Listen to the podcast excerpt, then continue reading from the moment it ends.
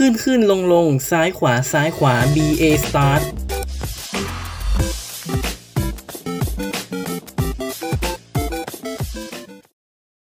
วันนี้จะมาในโหมดซีเรียสนิดนึงนะ และนอกเหนือจากประเด็นของวิดีโอเกม อันเนื่องมาจากเทรนด์การตลาดแนวใหม่ที่กำลังมาแรง แต่ดันไปปะปนกันกับการทำคอนเทนต์ ซึ่งมันก็กำลังทำลายวงการผลิตคอนเทนต์ไปอย่างช้าๆ โดยที่ใครหลายคนก็ยังไม่รู้ตัวที่ซ้ำ วันนี้จะตลอด 4K กับรายการขึ้นขึ้นลงลงซ้ายขวาซ้ายขวา BA Start จะพาไปทำความรู้จักและเตือนให้ระวังกันด้วยครับ สิ่งที่เราจะมาพูดในวันนี้มีชื่อว่า Affiliate Marketing Affiliate Marketing ตามนิยามระบุว่าเป็นการตลาดแบบพันธมิตร โดยวิธีการทำการตลาดอาศัยตัวแทน นายหน้า เพื่อโฆษณาสินค้าหรือบริการ จริง ๆ มันไม่ใช่วิธีการขายแบบใหม่ มันมีมานานแล้ว กับคำว่าตัวแทนหรือนายหน้า แต่ทีนี้พอเป็นการขายสินค้าออนไลน์ที่ตลาดมันกว้างขึ้นกว่ามาก ความจำเป็นของนายหน้าก็เริ่มชัดเจนมากขึ้น หลักการของการขายผ่านนายหน้าก็คือ ผู้ประกาศ ผู้ขายจะประกาศขายสินค้า แต่ด้วยความที่ตัวเองไม่ใช่ผู้ขายรายใหญ่ หรืออาจจะขายสินค้าขนาดใหญ่ที่มีอยู่แค่ไม่กี่ชิ้น จึงไม่มีความจำเป็นต้องทำการโฆษณา แต่อาศัยเอาว่ามีคนมาช่วยขายให้ โดยที่ผู้ขายจะเสนอเปอร์เซ็นต์ หรือค่าตอบแทนที่คนมาช่วยขายให้ เพราะโดยปกติคนเราก็คงไม่ไปช่วยขายอะไรให้คนอื่นฟรีๆ เช่นว่าสตาร์ลอดจะขายรถราคา 3 0 0 0 0 0โดยประกาศใน Facebook ส่วนตัว แต่พอดีว่า Star-Lord มีเพื่อนใน Facebook แค่ 700 คน และแน่ละไม่ถึง 700 คนแน่ๆที่อยากจะซื้อรถต่อ ก็ต้องอาศัยคนใน 700 คนนี่แหละมาช่วยขายต่อ สมมุติว่าชื่อ Chris Pratt แล้ว Chris Pratt ก็ไปประกาศว่ามีเพื่อนชื่อ Star-Lord จะมาขายรถ สนใจซื้อเปล่า แล้วปรากฏว่ามีคนบอกว่าสนใจ Chris Pratt ก็นำคนนี้มาติดต่อ Star-Lord เพื่อทำการขาย ซึ่ง Star-Lord ก็บอกว่าจะให้ค่านายหน้า Chris Pratt 3%จากการขายนะ ก็คือ Star-Lord ขายรถได้ 3 0 0 0 0 0 ก็ต้องจ่ายค่านายหน้าให้ Chris Pratt 9,000สำหรับ Star-Lord ก็ถือว่าแฟร์ เพราะ 9,000 บางทีเอาไปลงโฆษณาก็ คงจ่ายแพงกว่านั้นสำหรับ Chris Pratt ก็ถือว่าแฟร์เพราะแค่ช่วยกระจายข่าวต่อ แต่กับร้านค้าออนไลน์มันจะหลายต่อมากขึ้น เปรียบกับตลาดก็จะมีแม่ค้า ลูกค้ากับเจ้าของตลาด พอเป็นตลาดสดหรือตลาดนัด เจ้าของตลาดก็มีหน้าที่ดูแลตลาดให้สะอาดและปลอดภัย คัดเลือกแม่ค้าและเก็บค่าเช่า ลูกค้าก็จะเดินทางเข้ามาตลาดเอง แต่พอเป็นร้านค้าออนไลน์ เจ้าของตลาดหรือที่เรียกว่าแพลตฟอร์ม ก็คงจะเก็บค่าเช่าจากแม่ค้าไม่ได้ ไม่งั้นแม่ค้าไปขายตลาดอื่น แต่การทำตลาดมันก็ต้องมีค่าใช้จ่าย ก็เลยต้องหารายได้ ก็จะขึ้นอยู่กับนโยบายของแต่ละแพลตฟอร์ม เช่น หักค่าขายหรือเก็บจากค่าขนส่งเอา นอกจากนี้ยังมีการซื้อโฆษณาในเว็บทำให้แพลตฟอร์มเอาสินค้าของแม่ค้า ลัดคิวไปวางขายหน้าตลาดได้เลยทำให้คนได้เห็นมากขึ้น แพลตฟอร์มนอกจากทำหน้าที่เป็นเจ้าของตลาดยังเป็นนายหน้าไปในตัวด้วย แต่ทีนี้ตลาดออนไลน์มันมีเยอะมากๆ ใครมีสื่อออนไลน์ก็ย่อมขายของได้ ตลาดอื่นก็อยากได้แม่ค้ามาขายในตลาด ก็อาจจะมีแรงจูงใจว่าตลาดของเราดันสินค้าของแม่ค้าขึ้นไปหน้าตลาดมากขึ้น หรือเก็บเปอร์เซ็นต์น้อยลง หรือยังไงก็สุดแล้วแต่ แม่ค้าก็อาจจะย้ายไปขายตลาดอื่น ตลาดเดิมที่มีอยู่ก็อาจจะเริ่มรู้สึกว่ากำลังจะเสียลูกค้า ก็เร่งแคมเปญลดแลกแจกแถมว่ากันไป จนในที่สุดก็มาถึงไม้ตายที่จะมาทำลายทุกสิ่งทุกอย่าง ขอพูดถึงลักษณะสำคัญของการโฆษณาก่อน การโฆษณามีเป้าหมายที่ชัดเจนว่าเป็นสินค้าชนิดไหน ช่วงเวลาที่ทำการโปรโมทจำนวนครั้งที่โปรโมทเราก็พอจะรับรู้และคาดเดาได้ การโฆษณาในรูปแบบเดิมๆ ถึงแม้ว่าเราจะเอียน แต่ด้วยระดับความเหมาะสมยังจัดว่าเหมาะสม ด้วยการโฆษณาที่ชัดเจนว่าอันนี้มันคือโฆษณา เราเลือกที่จะรับฟังหรือไม่ก็ได้ และความถี่ที่เจอก็ยังพอรับได้ ไม่ได้มากจนเกินไป ลักษณะการทำคอนเทนต์ก็เช่นกัน มีจุดประสงค์สำคัญ 2 รูปแบบ คือการให้ความรู้หรือบรรยายความรู้สึก ก็จะตรงตัวไปเลย การทำคอนเทนต์จะมีลักษณะที่เรียกว่าโฆษณาแฝงอยู่แล้ว ถ้ามันมีการรีวิวเกิดขึ้นมา ทีนี้การตลาดก็เริ่มไปจับเอาการทำคอนเทนต์มาผนวกเข้าไปกับการรีวิวที่แฝงการขายสินค้าไปด้วยกัน มันก็จะเริ่มบูมขึ้นในบ้านเรา โดยเริ่มไปทำการตลาดในสิ่งที่เรียกว่า จ้างอินฟลูเอนเซอร์มารีวิว โดยให้ทำการโพสต์ ประหนึ่งว่าเราเป็นผู้ใช้สินค้านั่นเอง และพึงพออกพอใจมาก แต่จริงๆ เป็นแค่ wording ที่ทางทีม PR ช่วยส่งมาให้ พออินฟลูเอนเซอร์โพสต์ไป คนก็จะรับรู้การมีอยู่ของสินค้าเยอะขึ้น เพราะคนตามที่เยอะมากๆนั่นเองแรกๆคนจะยังจับไม่ได้ เพราะภาษาที่ใช้มันดูเป็นกันเองมากๆ แต่ด้วยช่วงเวลาที่อินฟลูเอนเซอร์เหล่านี้ทำการโปรโมทสินค้า ชนิดหนึ่งพร้อมๆกัน มองจากดวงจันทร์ก็รู้ว่า มาเอาอะไร สิ่งที่รู้สึกว่ามันไม่แฟร์กับคนที่ติดตามก็คืออินฟลูเอนเซอร์ไม่ยอมเปิดเผยว่ามันคือการรับงานมา ซึ่งมันก็จะส่งผลต่อภาพลักษณ์และความน่าเชื่อถือของทั้งตัวสินค้าเอง และตัวอินฟลูเอง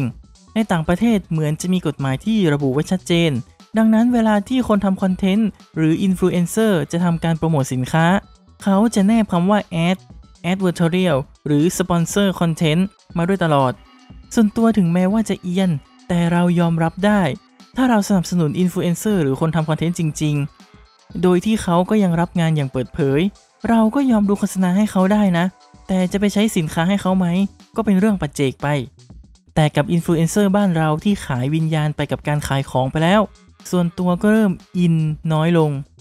เคยได้ยินมาว่าในบางที่นั้นมีการต่อรองของอินฟลูว่า ขอใส่คำว่าสปอนเซอร์ลงไปได้ไหม แต่ทีม PR ไม่แฮปปี้นัก อันนี้คือความเหี้ย จนกลายเป็นว่าอินฟลูหรือคนทำคอนเทนต์โฆษณาแฝงแบบไม่เปิดเผย แต่เราก็ดูออกได้เอง มันไม่ใช่วงจรการทำคอนเทนต์ที่ดี ทั้งคนทำและคนดูก็เริ่มจะชินชากับเรื่องที่ผิดกันไปแล้ว น่าเป็นห่วงเอามากๆ ถึงแม้ว่าการโฆษณาแฝงมันจะเป็นยุคใหม่ของการทำการตลาด แต่มันก็เก่าแล้วนะ เพราะสิ่งใหม่นี้ก็คือ affiliate marketing เขาเรียกมันว่าระบบนายหน้าซ้อนนายหน้า แพลตฟอร์มทำหน้าที่เหมือนเป็นนายหน้า ช่วยดันสินค้าให้กับแม่ค้า และตลาดของตัวเอง แต่พออัดโฆษณาเข้ามากๆ มันก็เริ่มจะเป็นผลน้อยลง เลยต้องทำโฆษณาผ่านคนทั่วไป ทุกคนที่ทำคอนเทนต์ ให้ช่วยกันเป็นนายหน้าให้กับแพลตฟอร์มไปในอีกหนึ่งระดับ พอใช้คำว่าเป็นนายหน้า มันก็แปลว่าแพลตฟอร์มจะมีค่าตอบแทนให้เรา เงื่อนไขก็จะเป็นไปตามที่แพลตฟอร์มเป็นคนกำหนด แต่การเป็นนายหน้ามันไม่ได้หมายความว่า เราจะได้รับมอบให้มาขายสินค้าชนิดนี้นี้นี้ในเวลานี้นี้นี้แต่มันเป็นอะไรที่อิสระกว่ามาก โดยแพลตฟอร์มบอกว่า สามารถเลือกโปรโมทสินค้าอะไรก็ได้ กี่ครั้งก็ได้ และที่สำคัญที่สุด ตอนไหนก็ได้ มันจึงทำลายขนบการทำโฆษณาและการทำคอนเทนต์ไปหมดเลย ซึ่งเจ้าของแพลตฟอร์มจะเน้นไปที่คนทำคอนเทนต์ระดับไมโครอินฟลูเอนเซอร์พูดง่ายๆก็คือ คนที่มีคนติดตามน้อยกว่าอินฟลูเอนเซอร์ระดับบนๆ แต่ก็ยังมีคนติดตามเยอะพอที่จะเห็นคอนเทนต์ในระดับหนึ่ง โดยเขามีกติกาให้ว่า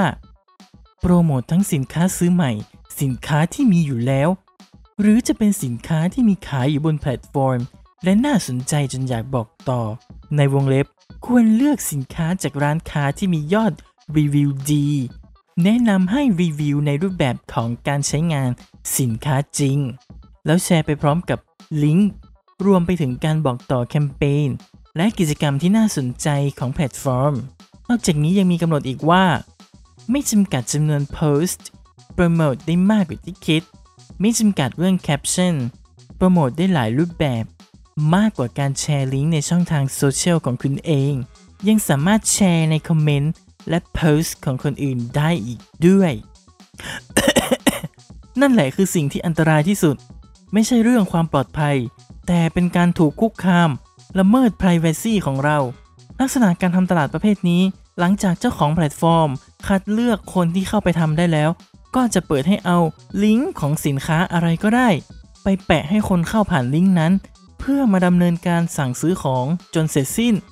การสั่งซื้อของที่สำเร็จผ่านลิงก์นั้น แปลว่าเจ้าของลิงก์เป็นนายหน้าให้คนเข้ามา ในแพลตฟอร์มของเขา ก็จะมีการแบ่งเปอร์เซ็นต์จากยอดขาย เท่าไหร่ก็ว่าไป ซึ่งการที่นายหน้าจะเอาลิงก์ไปแปะเฉยๆ คนก็ไม่อยากเข้าไปหรอก ก็ต้องจงใจปั่นคอนเทนต์เพื่อมาล่อให้คนเข้าไป สร้างสตอรี่ให้ดูราวกับว่า เราเป็นคนเจอคนใช้จริง ให้มันดูน่าเชื่อถือ วิธีการสังเกตก็อาจจะต้องดูกันดีๆหน่อย ที่เห็นได้ชัดเลยคือมีคำว่า ไปเจอสิ่งนี้มา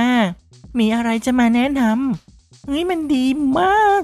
ไปตำกัน ขอแปะลายแทงนะ ไปกดที่นี่ได้เลย พร้อมกับลิงก์สั้นๆ ที่ดูไม่ค่อยปกติ เพราะเวลาเราแชร์ลิงก์อะไรสักอย่างจากหลายๆเว็บ มันจะต้องยาวมาก โดยเฉพาะเว็บช้อปปิ้งออนไลน์ ลิงก์สินค้าจะยาวมากๆ แต่พอเป็นระบบ Affiliate Link มันจะย่อลิงก์ให้สั้นลง เพราะมันแอบซ่อนในระบบไปแล้วว่า ลิงก์นี้เป็นของนายหน้าคนนี้ แต่ที่มาแสดงให้คนนอกเห็นเป็นเพียงลิงก์สั้นๆ ที่ดูเหมือนจะไม่มีความหมายอะไร ทีนี้ก็ต้องถามว่าคนที่ทำ Affiliate Link เขาจะบอกคนติดตามของเขาไหมว่าเขาทำนะ เอางี้ ขนาดเหล่าอินฟลูเอนเซอร์ยังไม่บอกเลย แล้วระดับนี้จะเหลือหรอ โดยเฉพาะในช่วงหลังๆ เป็นต้นมา การทำคอนเทนต์กะเอาขายของก็เข้าขั้นน่าเกลียด บางเพจยอมทำมีม แต่เหมือนว่าจะโดนใจ แต่ในแคปชั่นก็ไปแปะลิงก์ของที่มีขายในมีมนั้นอย่างออกหน้าออกตา เราเคยด่าละครซิทคอมที่ tie-in ไว้ขนาดไหน แต่หลายคนก็เลือกที่จะ tie-in เช่นกัน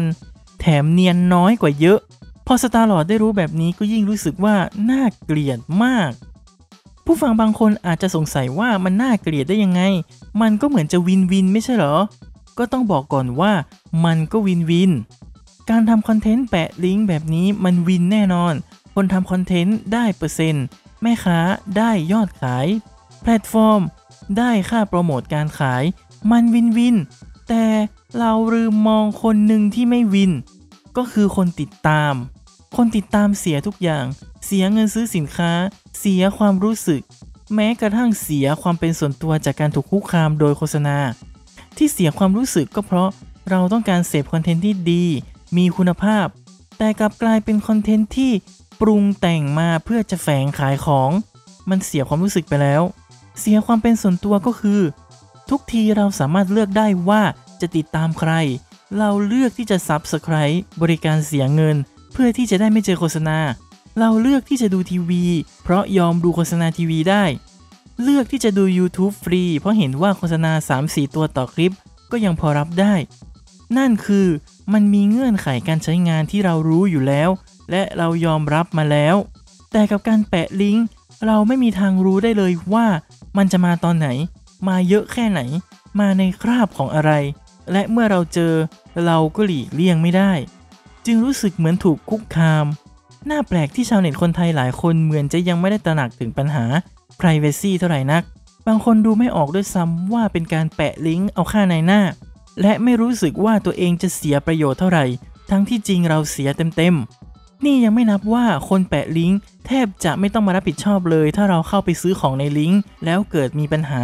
เช่น ของได้ไม่ตรงสเปค หรือปัญหาแม่ค้าไม่ส่งของ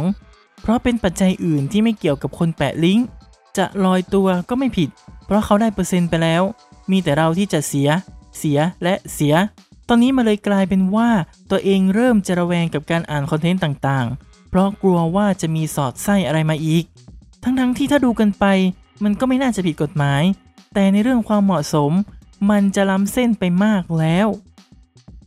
ที่ออกมาพูดแบบนี้ก็คงไม่ได้จะบอกให้ผู้ฟังแอนตี้กับ Affiliate Marketing หรอก แต่อยากจะให้รู้ทันการตลาดแบบนี้ จะได้ไม่ตกเป็นเหยื่อการบริโภค วิธีการปฏิบัติตัวสำหรับคนติดตามที่พอจะแนะนำได้ก็คือ ถ้าเจอคนแปะลิงก์แล้วเป็นอะไรที่เราอยากได้จำชื่อสินค้านั้นไว้ แล้วเอาลิงก์มา search หาเองตามเว็บช้อปปิ้งซื้อแบบไม่ผ่านนายหน้ารายใด หากไม่ได้มีระบุชื่อสินค้าไว้ ก็ลองกดเข้าลิงก์ไปก็ได้ แต่ก็ไปจำชื่อสินค้าจากหน้าเว็บ ออกมาเซิร์ชหาเองตามความเหมาะสม หรืออาจจะต้องยอมเลิกติดตามไป เพื่อดัดนิสัยของคนทำคอนเทนต์ให้เห็นว่า จะทำอะไรตามใจไม่ได้นะ รู้แหละว่าทุกคนไม่ได้อยากทำคอนเทนต์ฟรี แต่มันก็ควรมีมารยาทและให้เกียรติคนติดตามด้วย วิธีที่พอจะแนะนำสำหรับคนแปะลิงก์คือ ระบุเข้าไปว่าเป็น affiliate link บอกเงื่อนไขคร่าวๆว่าเราจะได้ส่วนแบ่ง บอกตรงๆ จริงใจจริงใจไปเลย คนติดตามถ้าเขาอยากสนับสนุน เขาก็จะกดเข้าไปซื้อให้ อย่างน้อยคุณก็ใจพอ หรือไม่งั้นก็เลิกใช้ระบบ F link ไปโคกับร้านใดร้านหนึ่งโดยตรง ยกตัวอย่างคือสตาร์ลอดไปร่วมกับร้านขายหมอนข้างลายหมี โดยบอกว่าถ้าซื้อแล้วกรอกโค้ดสตาร์ลอด 4K จะได้ส่วนลด 20 บาทต่อใบ ซึ่งสตาร์ลอดก็อาจจะได้ส่วนต่าง 20 บาทต่อใบ ส่วนร้านก็ได้ยอดขายไป ระบบแบบนี้เรียกว่า referral ซึ่งมันก็ยังจูงใจกว่าและดูยัดเยียดน้อยกว่า อย่าลืมนะว่าคนมาติดตามเพราะจะดูคอนเทนต์ จะดูเรื่องชีวิตประจำวัน ไม่ได้จะมาดูแม่ค้าฝึกหัด ถ้าเขาอยากซื้อของเขาไปติดตามเพจพอรอพอขายทุกอย่างนั่นแล้ว เอาจริง ๆ ลองตอบตัวเองให้ได้นะว่า ประสบความสำเร็จไหมกับการแปะลิงก์ happy ไหมกับการทำลายวงการ content ทำลายความรู้สึก และความเป็นส่วนตัวของคนอื่น แลกกับเศษเงินไม่กี่บาทจากเจ้าของตลาดที่ไม่ค่อยจะใส่ใจลูกค้าและแม่ค้า และอาจจะน้อยกว่าที่คนติดตามเขาใส่ใจคุณ ลองไปคิดหาคำตอบกันเองนะครับ ติดตามรายการได้ทุกวันศุกร์ทางแอปพลิเคชันพอดแคสต์ชั้นนำที่รองรับระบบ RSS feed พูดคุยได้เปลี่ยนไอเดียกันได้ที่ Twitter @starlord4k แต่กำลังใจไม่เอาจะเอาเงินสำหรับวันนี้สวัสดีครับ Música